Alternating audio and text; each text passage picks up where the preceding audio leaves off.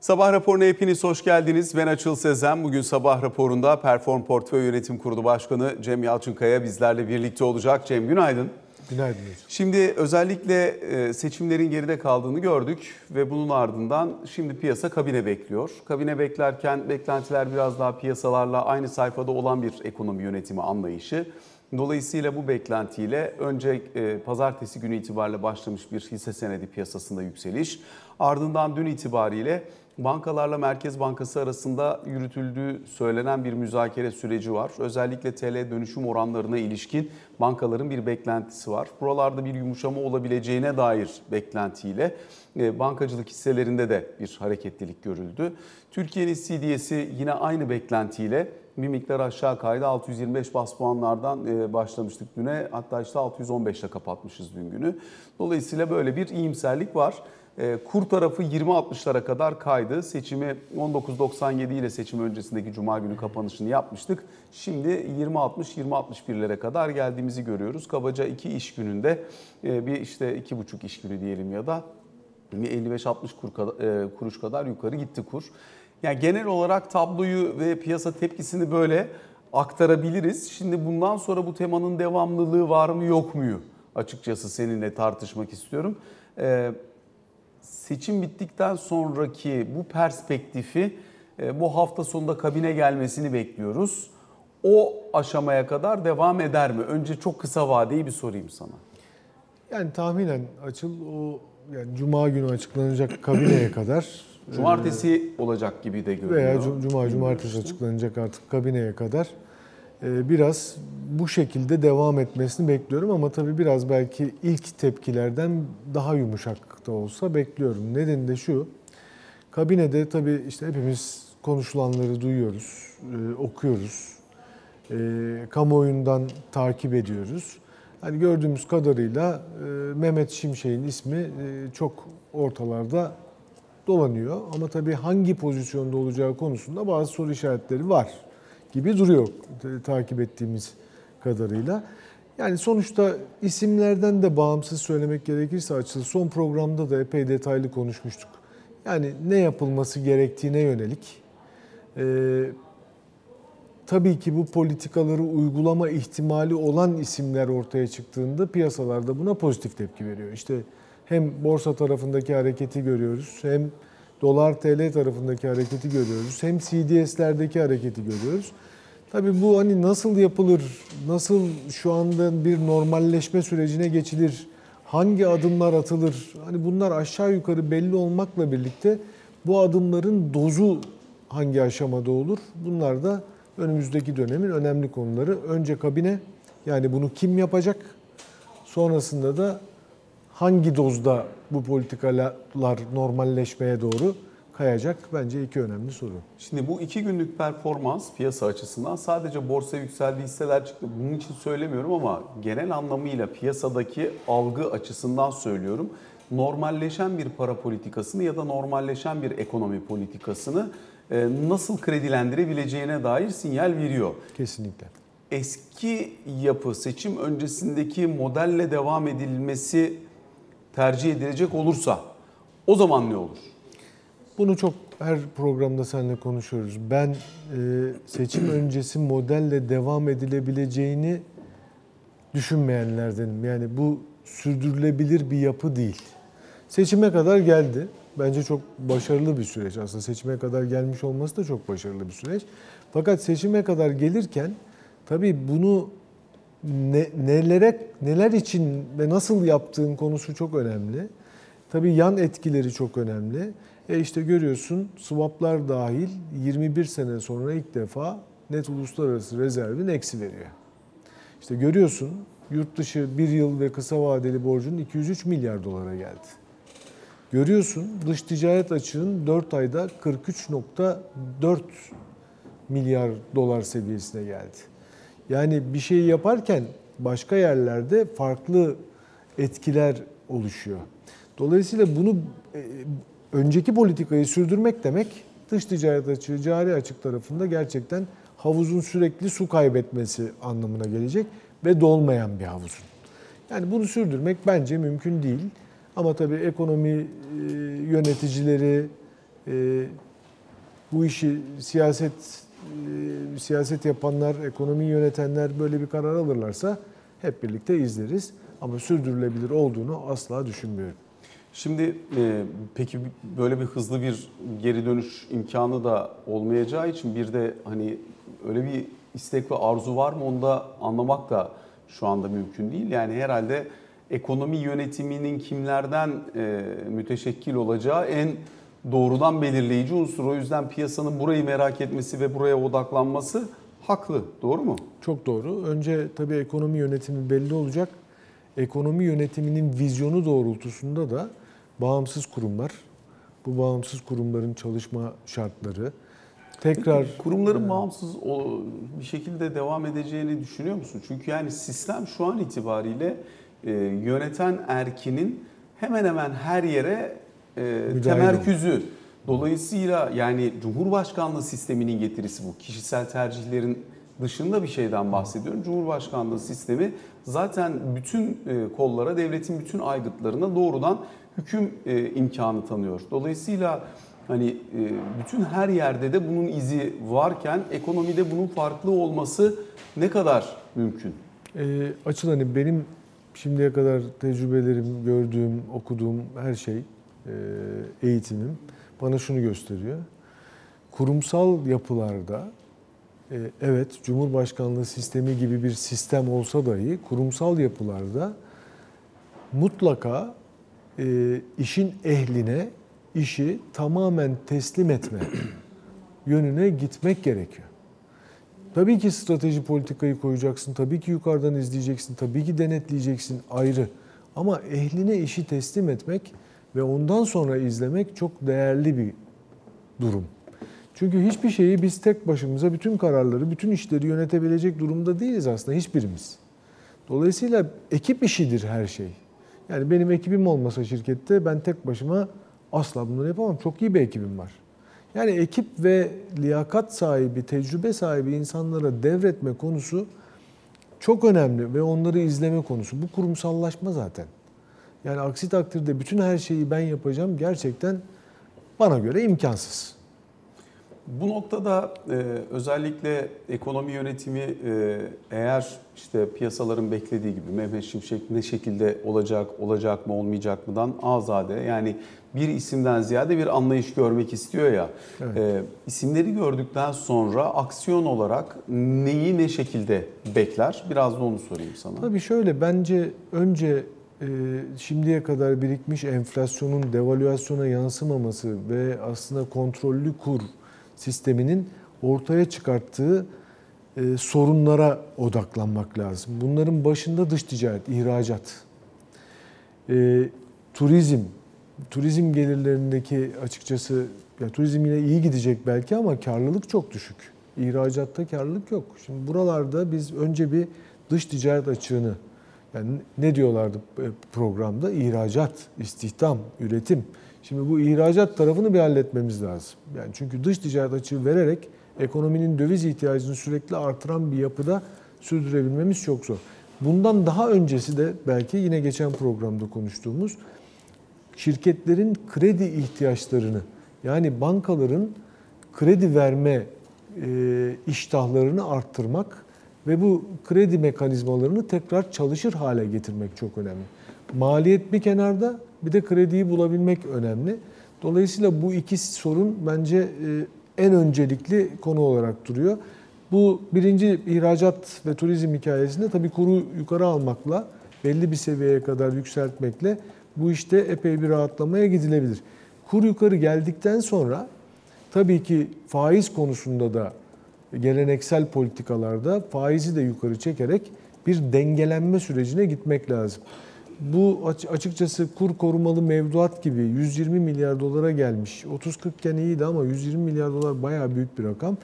Bir e, mevduat tercihini de e, yavaş yavaş gönüllülük esasına dayalı Türk lirasına döndürecek cazip faiz ve cazip kur seviyesini çözmek lazım diye düşünüyorum. Yani bu dengelenme süreci önemli. Daha önemlisi de kredi line'larının, kredi olanaklarının artık şirketlere ulaşımını sağlamak. Sonra da vade uzatmak. Vade artık iyice kısaldı kredilerde. Dış borçlanmalarda da vade iyice kısaldı. Bir yılın altındaki borçtan bahsettik. 203 milyar dolar diye. Yani dolayısıyla vade, kredi, likidite, vade ve e, dış ticaret sorun olarak karşımızda duruyor. Peki bankalardaki bu e, dönüşüm oranı yükümlülüğü ve zorunluluğu beraberinde çok ciddi bir eğilim getirmişti. Kur korumalı mevduat, döviz dönüşümlü mevduat ve buralara işte primler, peşin ödemeler, opsiyonlar. Dolayısıyla burada inanılmaz dolar getirilerine çok kısa vadede ulaşma imkanı söz konusu olmuştu seçim öncesinde. Şimdi seçim sonrasında anladığımız kadarıyla biraz Merkez Bankası'nın da telkiniyle bunlar duruyor. Yani özellikle bu döviz dönüşümlü mevduatlarda yani ürünler yerinde duruyor da bu peşin ödemeler, prim, öde, prim ödemeleri, opsiyonların öne çekilmesi vesaire gibi uygulamalar e, bu artık bitiyor. E, buralarda böyle işte 25'li 30'lu falan getirilerden yıllığa vurduğun zaman şimdi işte 15'lere doğru geldiği hatta bu işlemlerin artık yapılmayabileceği söyleniyor. Yani kur korumalı mevduat devam, döviz dönüşümlü mevduat devam ama eğer bir prim ödeyecekseniz banka diyor deniliyor bankalara bu faize yazın, faizin üzerinden götürün gibi. Dolayısıyla e, bu tabloyu nasıl görürsün? Yatırımcı davranışı üzerindeki etkisini nasıl bulursun? Yani kur korumalı mevduat tam ihtiyaç anında çok önemli bir çözüm olarak ortaya çıktı. Ve işte hatırlarsın 2021 sonuydu. Yani 18'e giden kur Aralık ayında tekrar hızla 13,5'lara doğru çekildi. Bu aslında kur korumalı mevduat ürünüyle gerçekleşti. Fakat tabii bu çok o kadar hızlı büyüdü ki bunun altında ne var dersek kamu aslında Hazine ve Merkez Bankası döviz getirisini vermeyi faizin üzerindeyse garanti ediyor. Verilen faizin altındaysa da faizi alıyorsun. Aslında iki taraflı çok cazip bir enstrüman. Fakat tabii bu o kadar büyüdü ki artık bu kamunun üzerinde bir yük oluşmaya başladı. Ve dönüş nereden oldu dersen de döviz tevdiattan oldu. Döviz tevdiattan dönüş gerçekleşirken ne oldu? Bankalara tabii işte eğer bu dönüşü gerçekleştirmezsen menkul kıymet tesis edeceksin dediğin için bankalar da burada azami çabayı gösterir hale geldi. Ve bu dönüşüm hem bankacılık tarafında hem aracılar tarafında hem de aslında birey ve kurumlar tarafında çok cazip bir dönüşüm haline geldi. E bir baktık 120 milyar dolar. Et, ya, yani şu anda bireylerin elindeki döviz tevdiat hesabı toplamı 112,5 milyar dolar. Aslında Türkiye'de ciddi bir dönüşüm gerçekleşti bu ürünle birlikte. Ama kamu üzerine önemli bir şey aldı açıl tabii yük aldı. Yani şimdi kuru yukarı bırakmak lazım diye konuşuyoruz bir miktar. İşte nedenlerini açıklamaya çalışıyoruz. Kendi ekonomi bilgi dağarcığımız içerisinde. E kuru yukarı alırsan burada hazinenin ve e, merkezin yükümlülükleri artacak. Dolayısıyla aslında üçlü sac ayağı olarak koyulan hep dalgalı kur, bütçe açığı bölü gayri safi milli hasıla, cari açık bölü gayri safi milli hasıla da bütçe açığı bölü gayri safi milli hasılayı zora sokmaya başlayacaksın ki bugünlerde de bu oldukça yüksek rakamlara ulaşmış durumda. 382 milyar liradan bahsediyoruz bütçe açığında. Hani yıl sonuna baktığın zaman gayri safi milli hasılaya oranı artık böyle eskilerdeki gibi bir buçuklar, ikiler, üçler çok telaffuz edilmeyecek, yukarı doğru çıkacak gibi. Yani burada böyle bir yük var. Ve dönüşüm de aslında gerçekleştirildi. Türkiye eskiden veya geleneksel sistemde ne yapar ülkeler? Dövizi kendi yerel para birimine dönüştürmek için faizi yükseltirler. Bu klasik metottur. Faiz yükselip yeterli aşamaya gelince 94'teki Çiller, Tansu Çiller dönemindeki 3 aylık net dönem faizli %50 bonoları biliyorsun. Yani o zamandaki sıkışıklıkta çok önemli bir dönüşüm gerçekleşti. Gönüllü bir dönüşüm. Tabii faizi yukarı çekmediğin zaman e ben sana kurdaki artış veya faiz arasındaki farkı vereyim dediğin bir ürün oluşturdun. Bu ürün artık bence e, epeyce bir büyüklüğe geldi. Dolayısıyla kamu tarafı üzerinde de kamu maliyesi açısından da önemli bir risk oluşturuyor bence. Bir an evvel kur korumalı mevduata farklı çözüm bulmak lazım. Yani şimdi kamu üzerinde yarattığı yük ayrı, e, bankacılık sisteminin çok fazla zorlandığını da görüyoruz. Yani Çok doğru. e, normalde kim kime dolara dolar 3 ay vadede 24 faiz üzerinden, 25 faiz üzerinden para verir. Yani dünyada böyle bir getiri yok.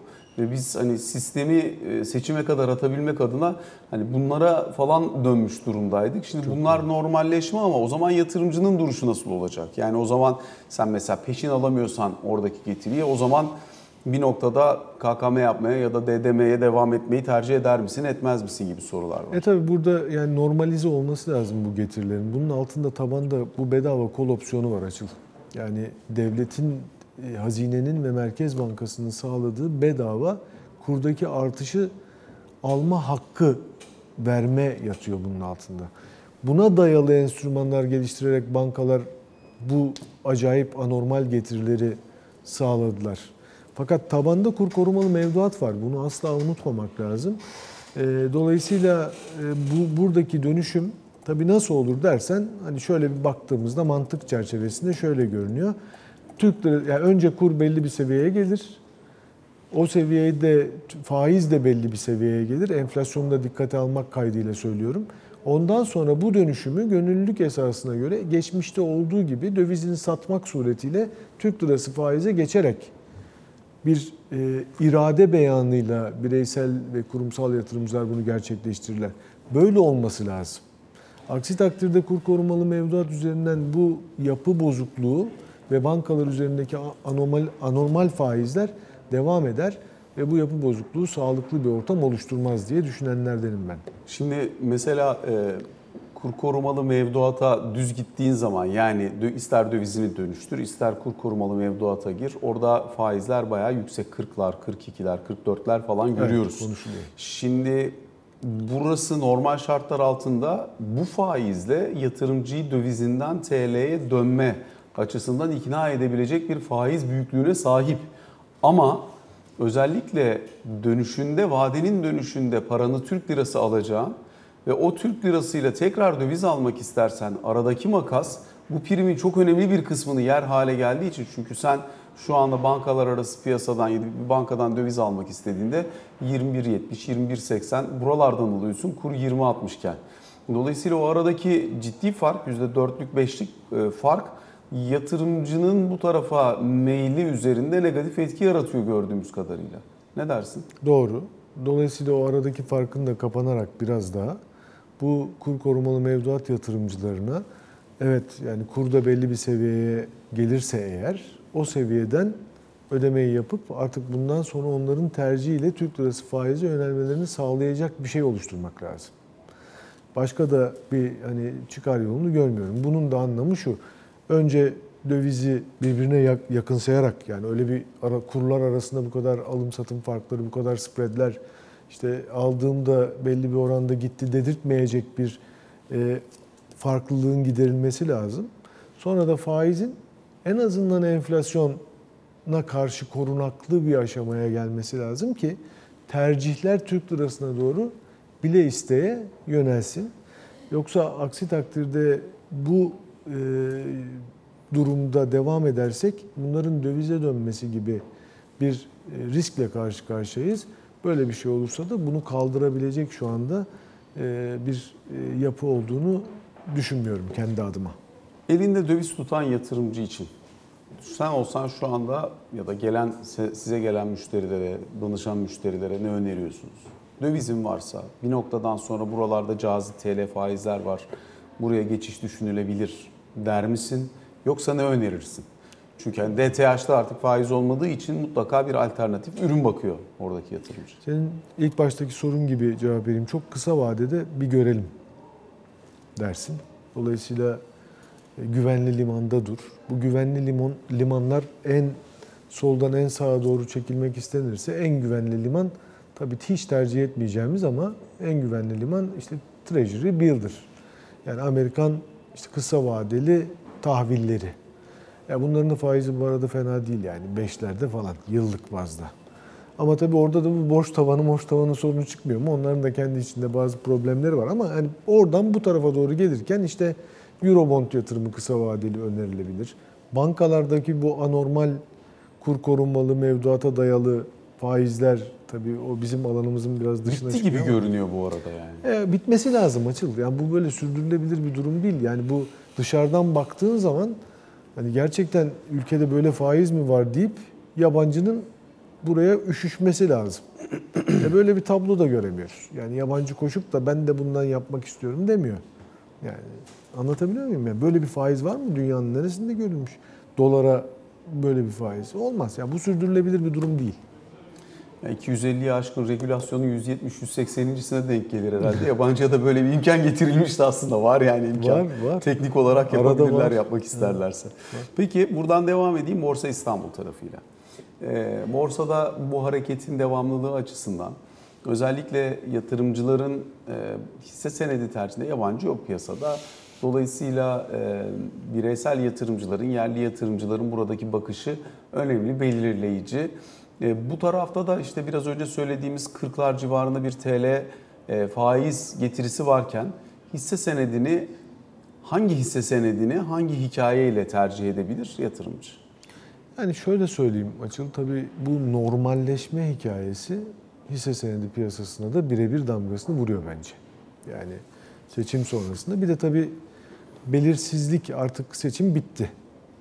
Belirginleşti. Yani hem meclis aritmetiği hem Sayın Cumhurbaşkanı hani ortada artık netleşmiş bir tablo var.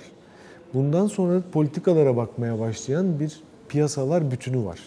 Aslında borsadaki hareketi de ben tamamen buna yorum yor- yoruyorum. Yani bu normalleşme süreciyle birlikte önümüzdeki dönem zikredilen isimlerle birlikte borsada da tabii ucuz kalmış ve kurdaki değerlenmeye paralel olarak bu da öyle bir dönemde yaşadık hatırlarsan.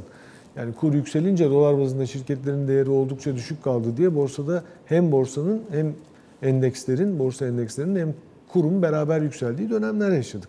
Dolayısıyla normalleşme uzun vadede, orta uzun vadede e, ışığı görme, birlikte işte hangi programların, hangi planların, hangi stratejilerin, hangi politikaların uygulanacağını görebilme veya bunu uygulayacak insanların görev başına geldiğini görebilme bütün piyasalarda olumlu bir hava istiriyor. Ben bunu tamamen buna bağlıyorum. Çünkü son söyleyeceğim şey de şu borsa ile ilgili. Yatırımcı yapısı çok değişti açıldı. %27'ye inmiş bir yabancı var ki ben uzun zamandır 27'de görmedim yabancı oranını. Yani zaten işte onun halka açık kısımlar üzerinden falan baktığında ya da işte dolaşımda, fiili dolaşımda olan hisseler üzerinden baktığında çok daha altında Çok daha olacak. altında evet. Yani yabancı payı iyice düşerken 10 bin liranın altında yatırım yapan yatırımcı sayısının %50'lerin üstüne çıktığını gördüğümüz bir tablo var. Burada da halka arzların önemi e, ve ona paralel bir değişim var. Her yerde denge. Yani buradaki bu yatırımcı dağılımında da denge olmalı diye düşünenlerdenim ben. Şimdi bir yandan da e, işte mesela e, takastaki teminat tamamlama çağrılarına bakıyoruz. Burada özellikle dün bayağı ciddi bir patlama yaşandığını görüyoruz. Hani eğer shortçu varsa piyasada onlar açısından bayağı zorlayıcı bir piyasa dinamiği oldu herhalde dünkü hareketle birlikte. E, Dolayısıyla bu taraf için ne söylersin? Yani iki tarafta da tabii ki şortçular var. Yani dolar TL'de de Viyop kontratlarında şortçular olduğunu düşünüyorum. Ondan dolayı Haziran kontratı çok volatil. Aynı şekilde hisse senedinde de şortçular olduğunu düşünüyorum. Tabii bu iki günlük hareket yani bu kadar ciddi bir volatilite short tarafta olanları e, tabii çok zor durumda bırakıyor ve bankalar veya aracı kurumlar bu konuda aksiyon almak zorunda kalıyorlar.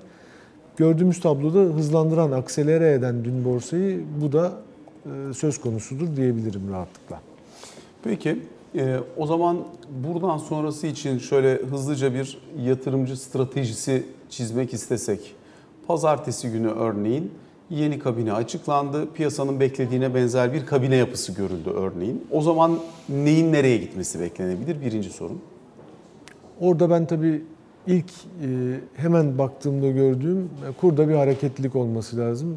Başlangıçta da konuştuğumuz Hareketlilik nedenler. derken Önemli bir yukarı hareket beklerim. peki kurda yukarı bekliyorsun. Borsada Borsada kurla paralel biraz daha yukarı devam eder diye düşünüyorum.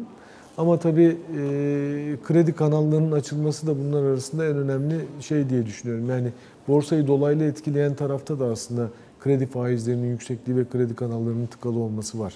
Ya bunları da birlikte değerlendirdim ama birinci sırada hani gördüğüm e, dövizde bir hareket ihtimali daha yüksek olurdu. İkincisi de borsada da bir miktar pozisyon almaya başlardım herhalde artık yavaş yavaş.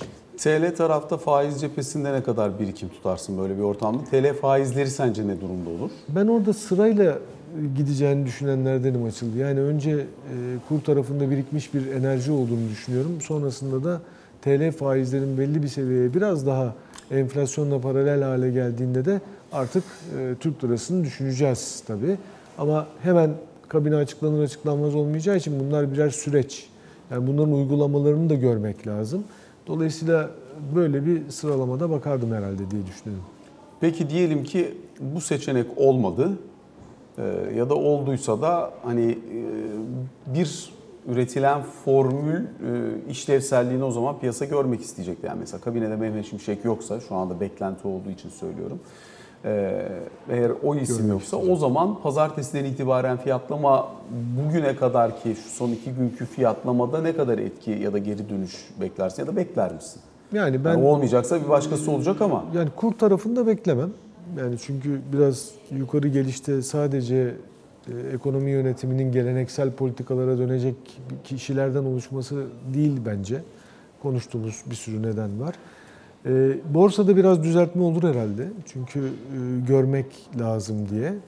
Faiz cephesinde bir şey olmaz ama her şeyden önemlisi hep söylüyorum bankacılık sektörü tarafında kredi kanallarını açma konusunda hala bir çekingenlik söz konusu olur öyle bir durumda. Beni en çok e, genel ekonomist olarak rahatsız eden durum da bu. Yani ben aslında bankaların kredi kanallarını bir an evvel açmaları gerektiğini düşünüyorum. Maliyetten bağımsız olarak.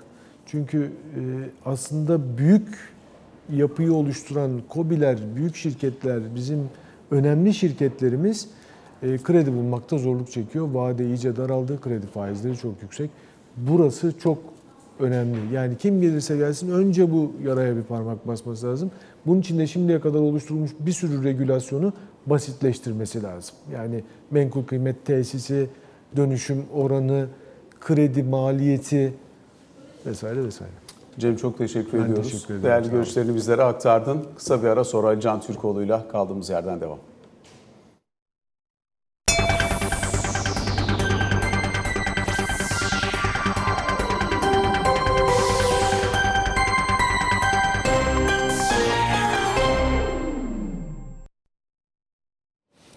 Sabah raporunun ikinci bölümüyle karşınızdayız. Ali Can Türkoğlu ile birlikteyiz. Ali Can günaydın. Günaydın. Şimdi e, Cumhurbaşkanlığı seçimi sonuçlandıktan sonra dün Yüksek Seçim Kurulu'ndan da açıklama geldi. Bundan sonrasında takvim nasıl işleyecek bir hızlıca onu konuşalım. Çünkü yer gök kabine bekliyor şu anda.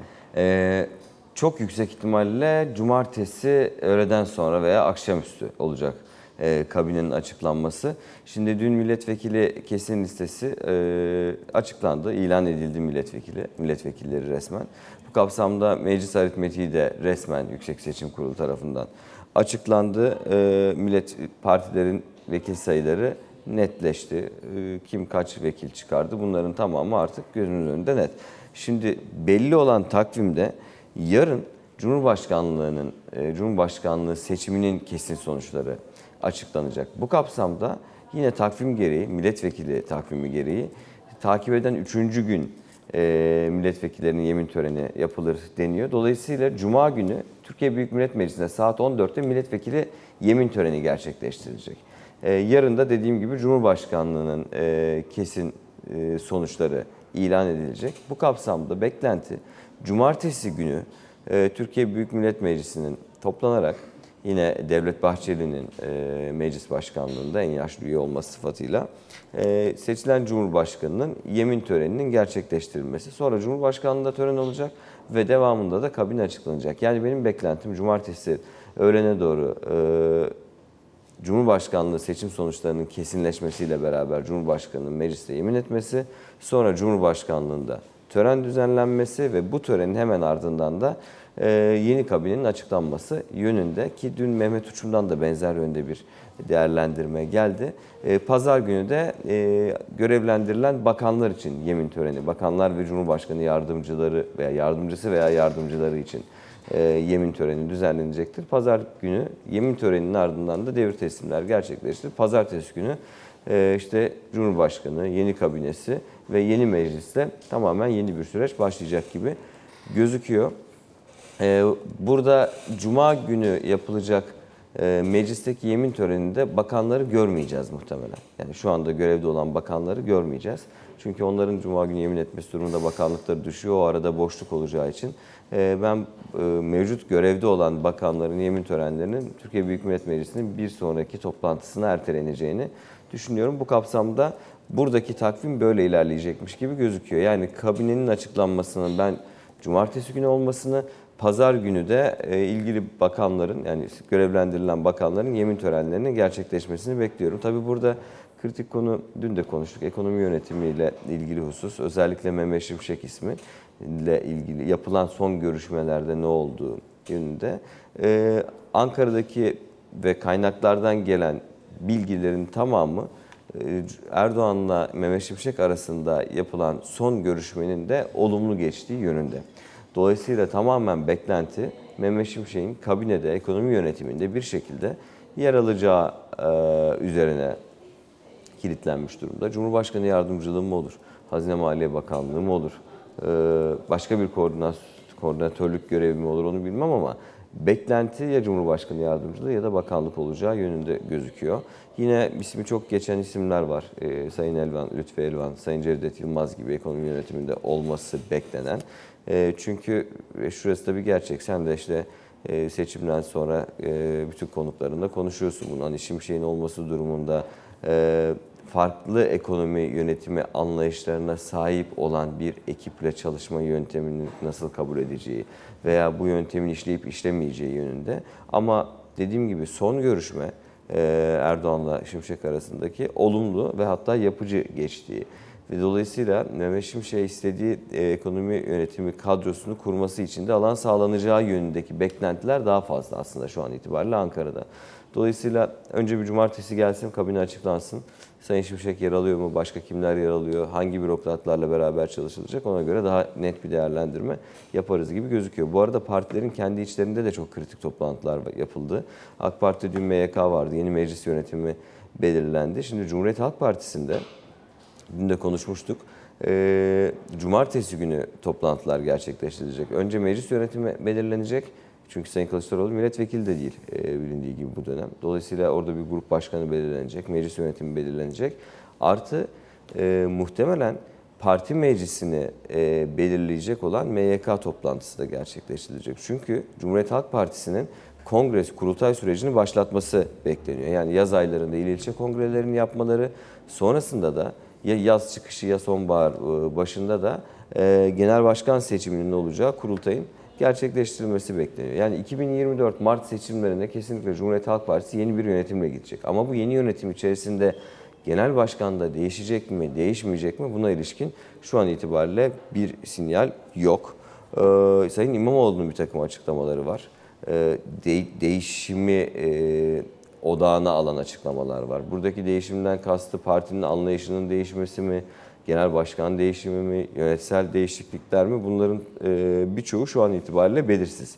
Ancak Cumhuriyet Halk Partisi'nde bir kurultay sürecinin olduğu ve bu kapsamda CHP yönetimiyle ilgili olarak yeni açıklamaların gel- gelmesi çok e, yüksek ihtimal. E, bu arada çok uzun süredir konuşmuyoruz ama gündem seçim olduğu için e, İmamoğlu ile ilgili e, kararın da yakın zamanda çıkması bekleniyor. Yani istinafta bilindiği gibi dosya. Dolayısıyla Ekrem İmamoğlu'na siyasi yasak getirilebilecek, gelebilecek e, oranda bir cezanın verildiğini biliyoruz mahkemeden. Bu mahkeme kararı istinafa götürülmüştü. İstinafın onaması durumunda nasıl bir yöntem izlenecek? Çünkü burada yargıtay süreci var ama e, o süreç e, İmamoğlu'nun yasak kararını veya yasak gelebilecek uzunlukta bir ceza alması yönünde kararın istinaf tarafından da onanması durumunda Mart'taki seçimlere e, gidilirken, belediye seçimlerine gidilirken parti içerisinde de farklı gündem farklı noktaları gündeme getirecektir. Bu kapsamda Sayın İmamoğlu'nun CHP Genel Başkanlığı için aday olabileceği yine CHP kulislerinde konuşulan hususlardan bir tanesi. Tüm bunların tamamı Cumhuriyet Halk Partisi içerisinde de yoğun bir şekilde konuşuluyor. Dediğim gibi orada da cumartesi günü uzun sürecek toplantılar var. Bu arada bugün kabine toplantısı var. Kabinenin son toplantısı var. E, muhtemelen bir veda toplantısı gibi algılanabilir. E, ve bir önemli konu da yine biraz daha seçim sırasında arka plana atılan e, dış politikadaki ikili ilişkiler konuları. E, Erdoğan'ın e, seçimden sonra birçok lider tarafından arandığını ve birçok görüşme yapıldığını biliyoruz. Bunların başında Biden ve Putin geliyor. Ama özellikle Biden'la yapılan görüşmede ki Blinken'la Çavuşoğlu arasında da bir görüşme gerçekleşti. Onun bilgisini de vereyim.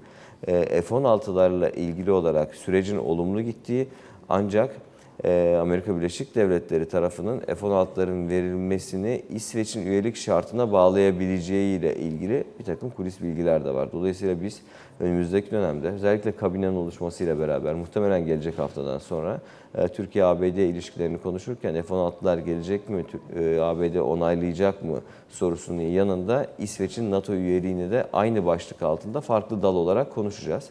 Bir yandan da aynı zamanda ABD'nin Türkiye'ye verilecek F-16'ları onaylarken muhtemelen Yunanistan'a verilecek F-35'lerin de onaylanacağını akılda tutmak gerekiyor. Yani iç siyaset gündemi, partilerin kendi içindeki süreç e, bir süre daha devam edecekmiş gibi gözüküyor. Ancak bir yandan da dış politikada özellikle e, Rusya ve ABD ile ilişkiler ve tabii bunları konuştuğumuzda işte Rusya'yı konuştuğumuzda Suriye'yi de konuşuyoruz. Dolayısıyla Ukrayna, Rusya-Ukrayna savaşını da konuşuyoruz. Tahıl koridorunu da konuşuyoruz. Bunlar hepsinin alt başlıkları var.